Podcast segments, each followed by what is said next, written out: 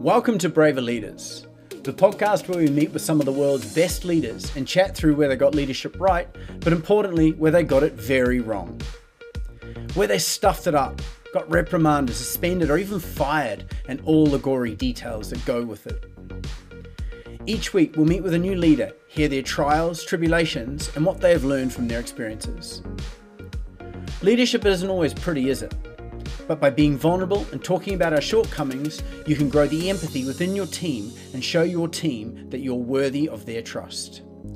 So buckle up and let's get ready to hear what it takes to be a braver leader. All right, welcome everybody, welcome team, and welcome back. Isabelle Campbell, how are you? Thank you for having me back. I'm really good, thank you.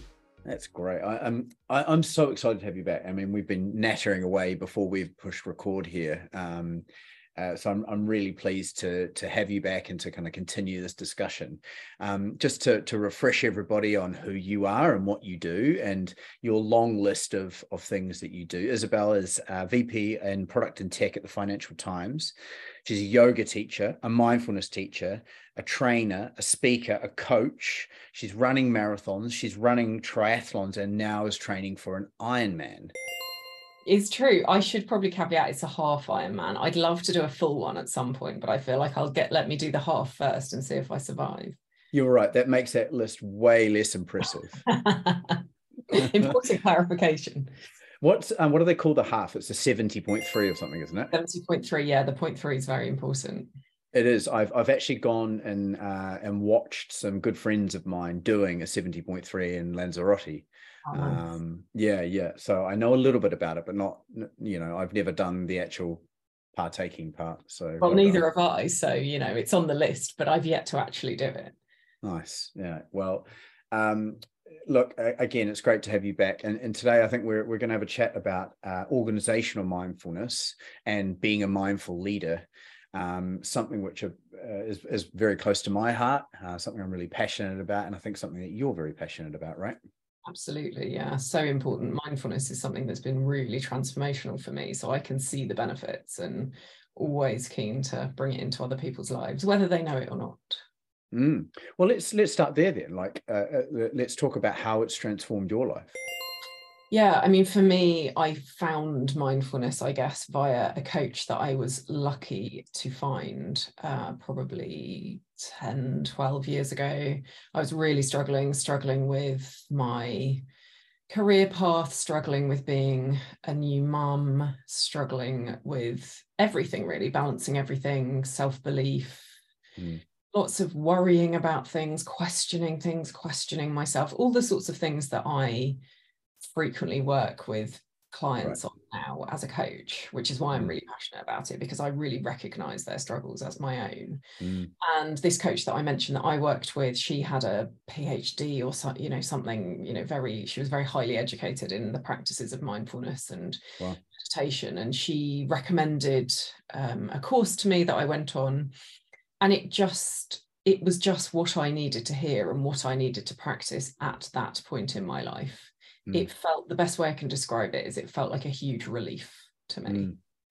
And the thing that I remember and that I often mention to other people when they ask me about it is there's nothing that you can control but the present moment and i think you can hear that and think yeah yeah. But for me at the time i realized i was spending so much time in my head. So i was so much thinking about what happened yesterday. What could i have said to that person? What should i have done in that meeting? Mm. and so much in the future. Right you know way into the future. You know how will i pay my mortgage? When can i retire? How many children might i have? How will i mm. cope with xyz you know right down to i've got a deadline tomorrow. I'm never going to meet it.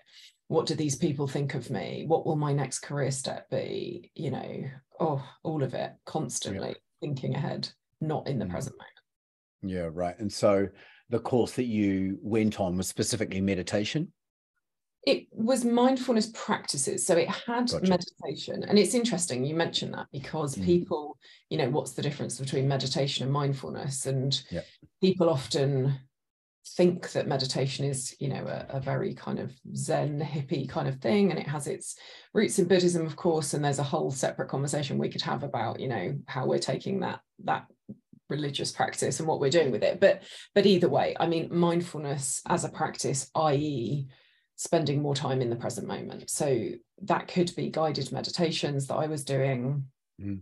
you know a typical one is the body scan meditation that i learned for the first time there mm.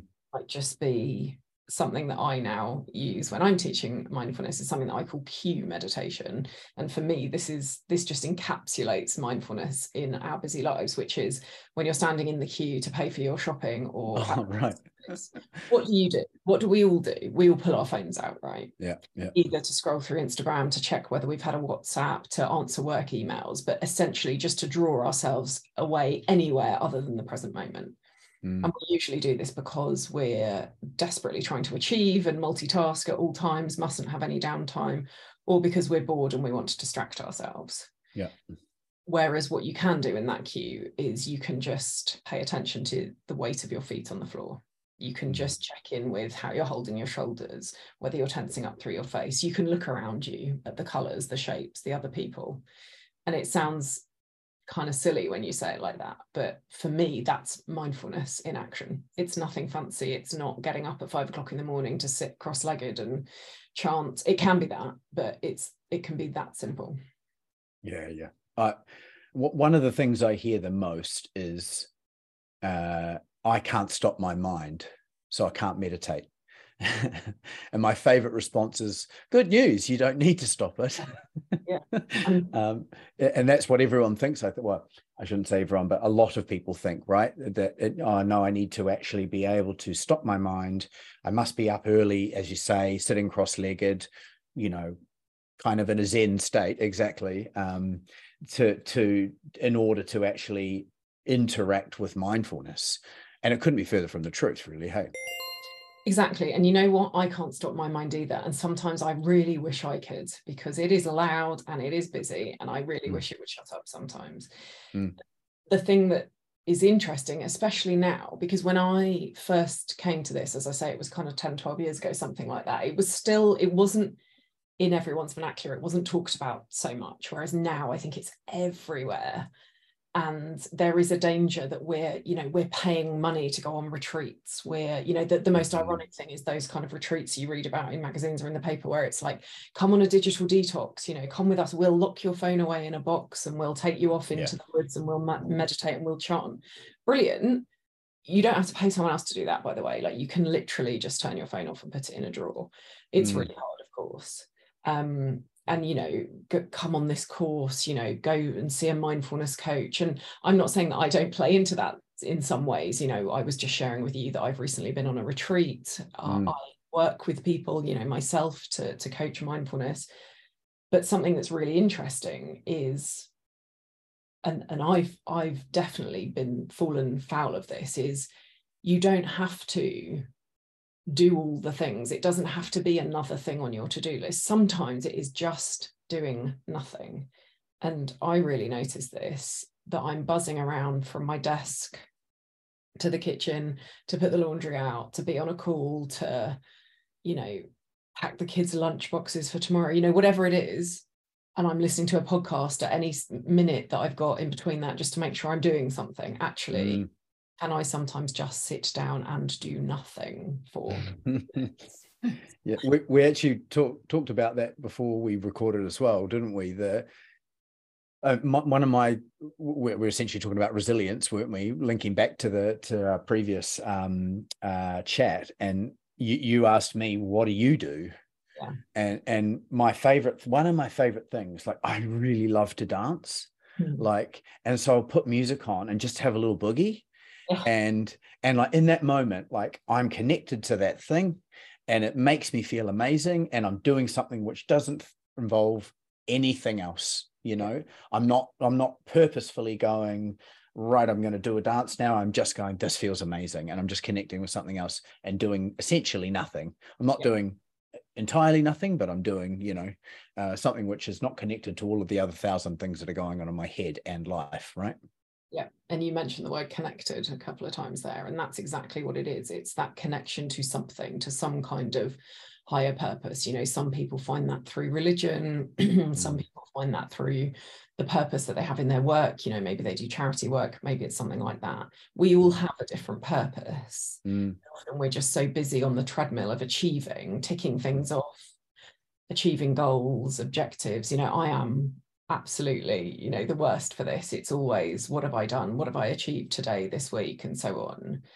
But for me, it's finding those precious and small moments in between to connect to whatever my higher purpose is whenever I feel most in touch with who I am, whenever mm. I can build that awareness of what's going on for me. Because if we don't tune in to ourselves, we're just denying that part of ourselves, we're just pushing it away, yeah. you know, just to focus on doing and churning. And for mm. me, the essence of mindfulness is about being, not about doing. So when you're standing in that queue and you don't pick your phone up, you don't automatically go to text someone, you're just allowing yourself to be rather than do. Yeah. Yeah. Yeah. One of my teachers actually said that to me have some time being a human being rather than a human doing. Right. right?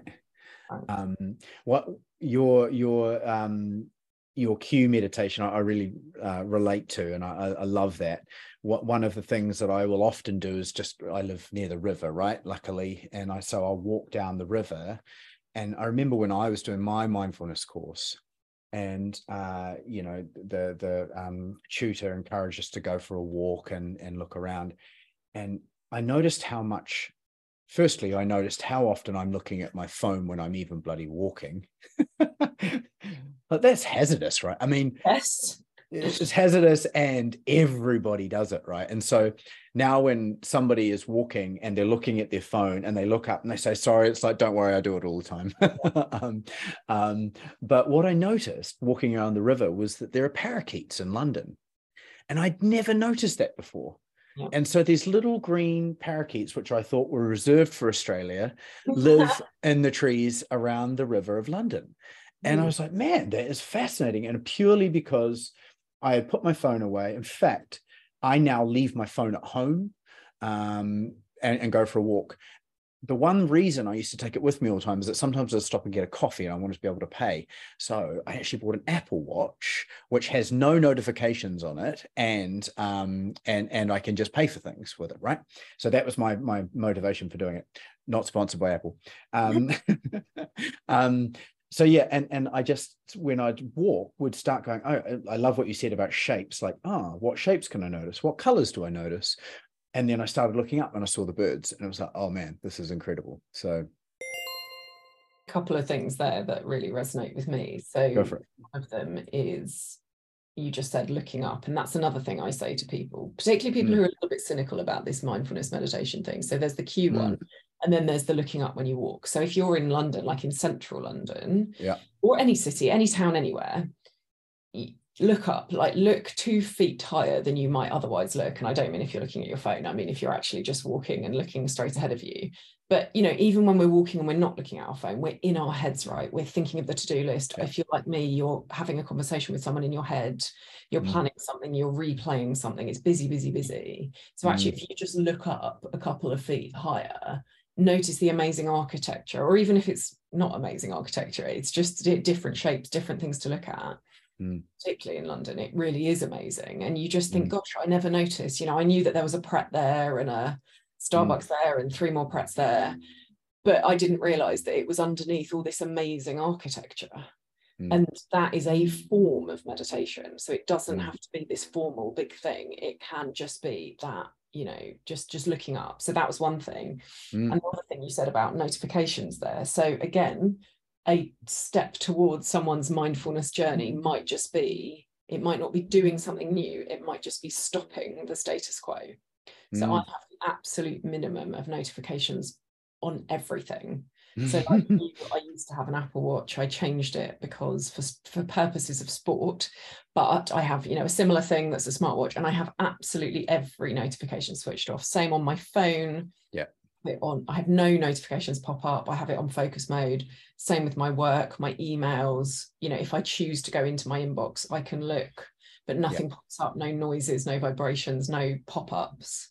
Mm. Because how can I possibly be mindful, even on the task at hand? Never mind just being present minded with all this constant need to be on all the time. Yeah, yeah, yeah. You're so right. I mean, we have so much information coming at us, don't we? And I guess mindfulness becomes the ability to select when you engage with it, right? Yeah, yeah, exactly that. Yeah. And it's hard. It's really hard. I mean, the technology that we have today is helpful in so many ways that actually yeah. it really doesn't help with our pursuit of more peace, I find. Like you have to be really proactive mm. and um, organized about seeking peace, which sounds kind of counterintuitive, but things like pausing the notifications, you know, just mm. saying no to things, leaving yeah. the phone at home when you go for a walk. And I find people mm. are full of the excuses. It's like, oh, but I use it for this. Oh, but I need it for that. There's always a solution.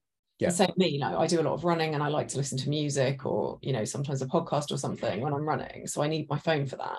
So I put it on airplane mode and I just tell myself that's on airplane mode now. You've downloaded the thing, it's mm. on airplane mode. You're not turning off airplane mode until you come back. That's it. Yeah, nice, nice. Okay, so uh, let's flick it to the the kind of organizational and leadership side of things. So, in your coaching world, I'm imagining that you work with a lot of leaders where there is a bit of this brought in, and I, I, guess what's the link here? So how do how do people specifically who are leading teams, businesses, and I guess leadership has a broader um, a broader meaning, doesn't it? It's not you're not just a, necessarily a leader who's leading people. You can be a leader in a business without having a a, um, a team under you. By the way, you, you know your way of being, right? But yeah, what's the link here, and how do you help leaders be more mindful?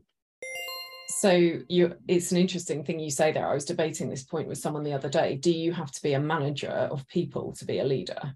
And do you and if you are a manager of people does that make you a leader? And no i don't think it does. I think leadership is a quality. It's yeah. a you know a way of being. So mm.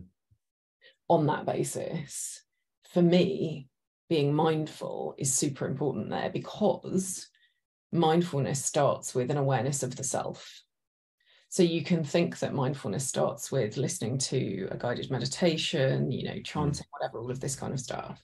But actually, it's an awareness of the of the inside. Mm. For me, it's it's kind of finding ways to shut out the external and focus on the internal, mm. thereby controlling the narrative. I mean, controlling is quite a strong word, but you know, the only thing that you can control in life is your response to situations. Another kind of takeaway for me as I started this whole mindfulness journey. So you can't control what other people around you are going to do, what your people that work for you or that you work for or the business as a whole is going to do. You can't control the external environment, the markets, you know, whatever's relevant to you. If you're a parent, you definitely can't control what your children are going to do, much as you might like to think that you can. The only thing you can control is your response. Yeah. And so for me, that awareness is super important. And I see lots of people in leadership positions, unfortunately, who, to my mind, really lack that self awareness. And that can be quite damaging and toxic to the hmm. people that work with them and for them. Mm.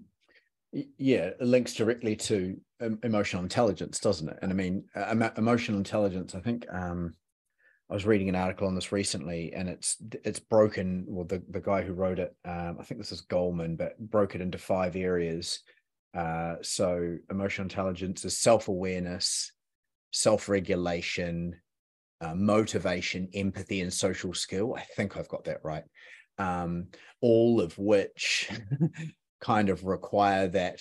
Okay, uh, if I'm going to succeed in this um, in this realm or in this um, if, and it's it's a lot about cultural kind of uh, cultural capital and social capital, isn't it? By doing the right things, I'm going to need to be aware of how I'm acting and how I'm affecting other people and then regulating myself when I'm actually interacting with them, right?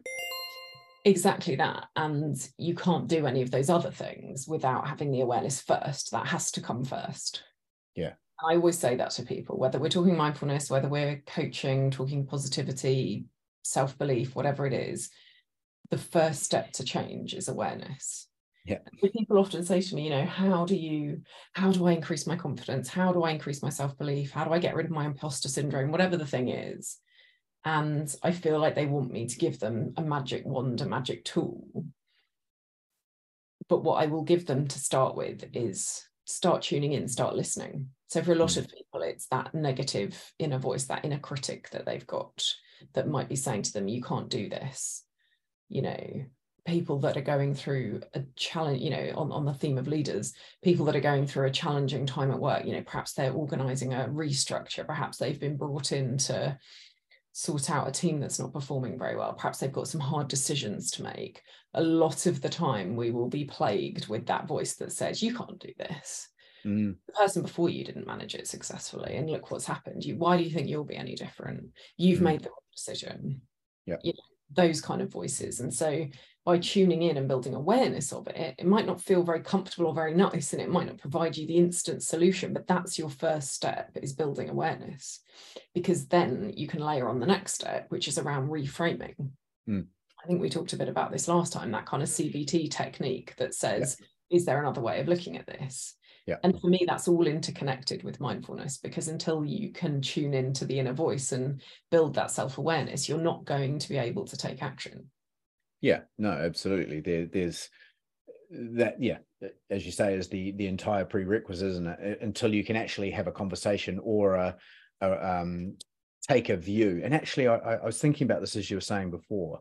I still remember the first time I came became aware of my thoughts um, it was such an amazing moment. I was sitting on a plane going to the Gold Coast to see my sister and um, from flying from New Zealand to Australia. And I was going through a bit of a shitty time.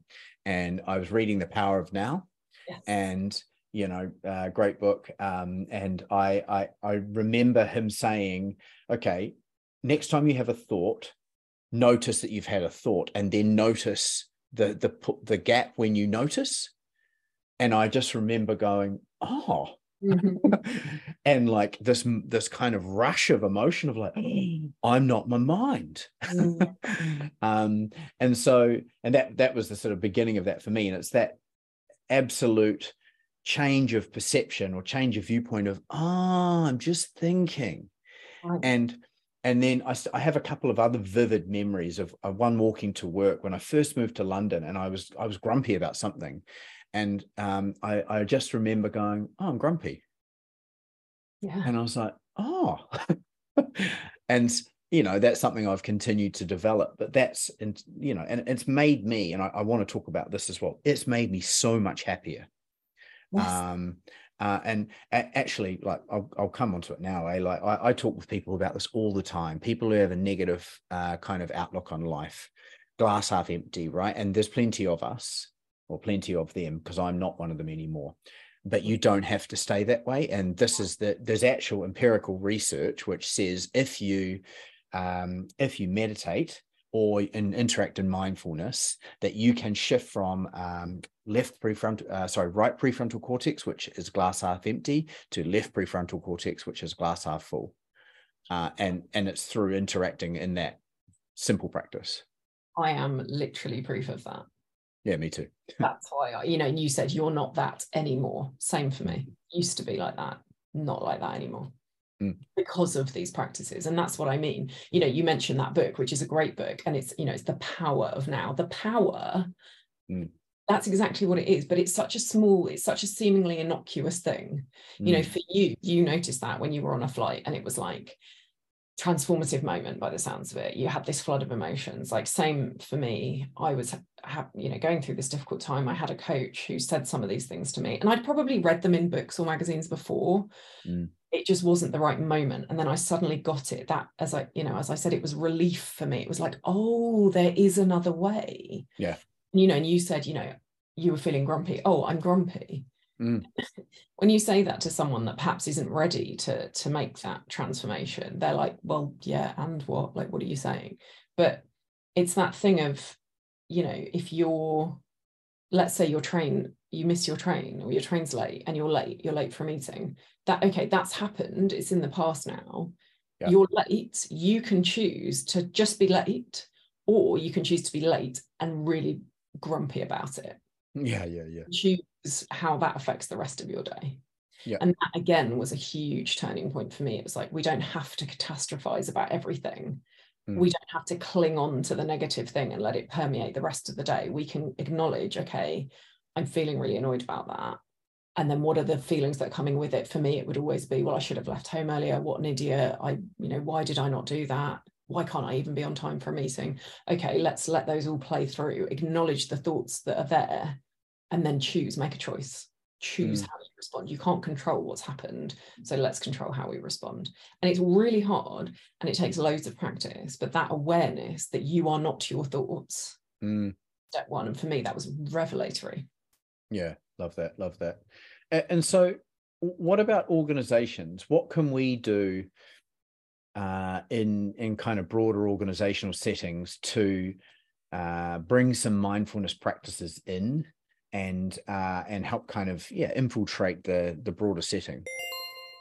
It's a challenging one which is really close to my heart because there is a business case for mindfulness you know there is a business case to say that if we can get people doing all of the things that you and I have just talked about, it will mm. have such an impact on productivity, on growth, on you know the amount of time people take out sick with stress and all the rest of it. And yet it's still really challenging to mm. get that in the in the hearts and minds of executives and leaders. And I'm not just talking about, you know, let's say you wanted to sell a package of coaching or a program to, you know, to an organization like Google do this um, this leadership program. I think it's called Search Inside Yourself or something like that, something Googleish. And it's really expensive to to run for most people's training budgets, but it sounds amazing. I've never been on it. I'd love to. Mm. but the biz, so there's a business case there, but actually selling that to organizations is is a challenging thing, along with all the other competing things that you could spend your training budget on. Mm so we know we know all the you and I know all the benefits. We've just talked about them. But actually getting that in front of businesses and leaders is hard. I run a, a mindfulness weekly mindfulness session at the Financial Times. It's just a 10 minute thing. There's no commercial attached to it. It's just a thing that I do. Mm. and people say they want it and they're really keen on it. But attendance I've got like a core loyal following. I've been doing it for three, yeah, coming up three years, started in the pandemic. But actually, people just don't make the time for it. They don't. They say they want to do it, but they don't make the time for it. So how do you get that in front of people? Same with yoga. I run, you know, a yoga practice, and people, everyone said they wanted it, and we were oversubscribed. And how are we going to fit everyone in? But the reality is, I get the same few people coming each week, which is brilliant, and I love it. But it's something about people's intention and what they want to do and what they know that they could do for their own well-being and actually executing on it so with that in mind to answer your question i think it's about role modeling mm. and i mm. probably talked about this last week i always talk last time sorry i always talk talk about this it's role modeling mm. that that mindfulness so it's not always in the most obvious ways so you might assume that someone like me that works in a you know corporate environment, I have a, a, a large, fairly large team. You know, I, I am a leader in that sense, and also a mindfulness and a yoga teacher. You know, you might expect that I'm terribly zen, wafting around the office. You know, being bringing calming vibes to everyone. Probably not that. You know, that's that's just not my kind of natural way of being. But I hope what I role model is that awareness of self, that awareness of humanity, of making mistakes. You know, I frequently ask for feedback. I frequently invite people to tell me if the way that they're receiving my leadership style it, it works for them or not. Um, and for me, again, that's role modeling that awareness. I acknowledge that I will make mistakes and continue to make mistakes. I acknowledge that things are hard.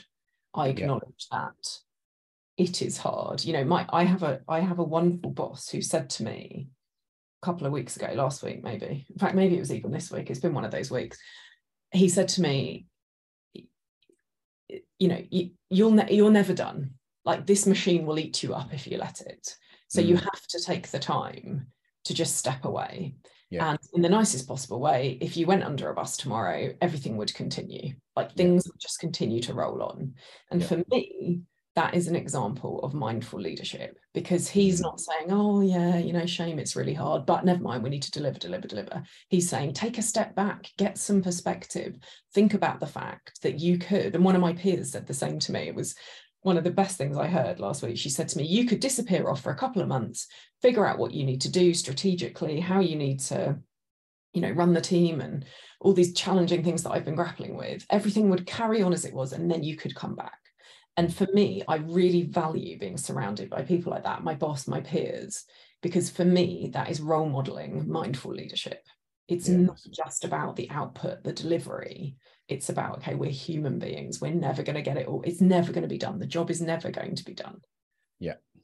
Yeah. The the and even probably just role modeling the willingness to to engage with that stuff hey? And you're you're absolutely right and there again is evidence you know there's there's studies there's research um on, on the fact that people look around for how to behave right? In fact i was i had a coaching client this morning and him and i were talking about that exact thing. Um I, I, don't know if we talked about this on our last um, catch up, but you know, there's a funny re- some funny research where they uh, that they put an actor in the bathroom after people had gone to the toilet and the actor was washing their hands.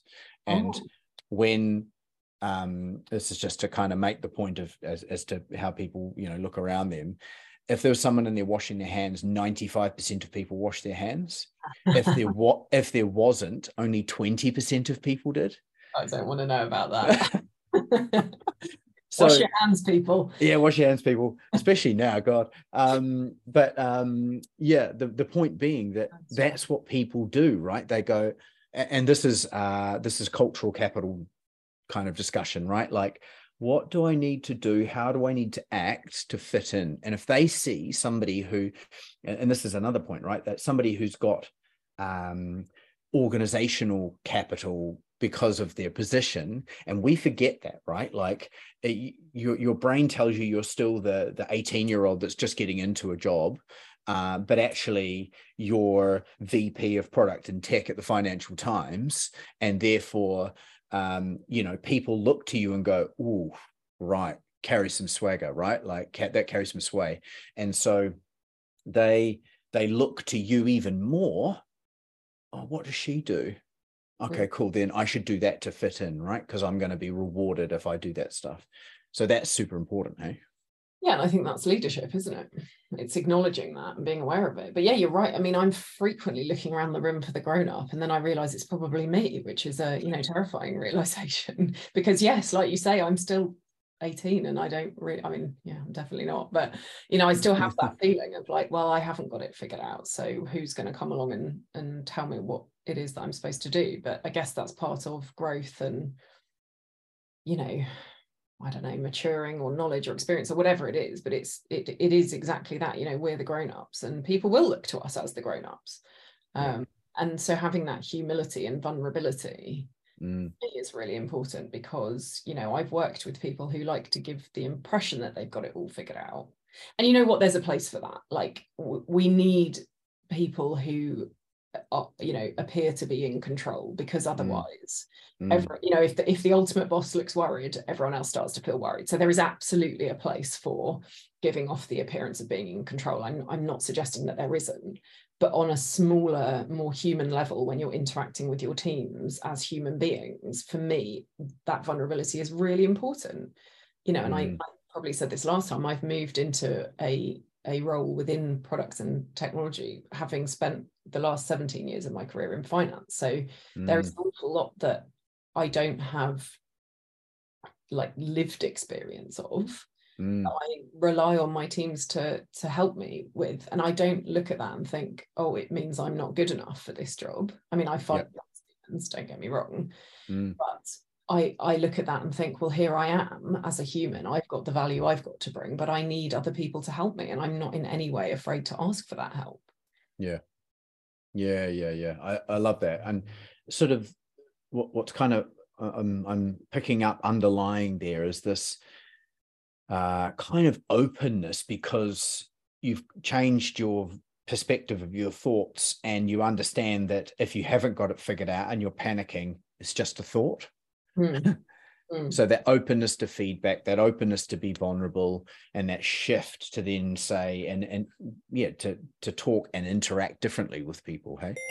Yeah, and I think I am extremely open as a person. I can't like I can't mm. lie. You know, I I am what I am, mm. and I'm aware that that has its limitations too, and that and that one yeah. has to be careful there because you know there are times when people will look to you to mm. check that everything's okay and that will look to you to kind of say right i need you to make a decision here and, and that's fine and sometimes you have to lock down that openness to to get things done and to know when it's appropriate and when it's not but i think it invites that vulnerability and openness invites trust in other people yeah if people can see me publicly making a mistake and acknowledging it and owning it or mm.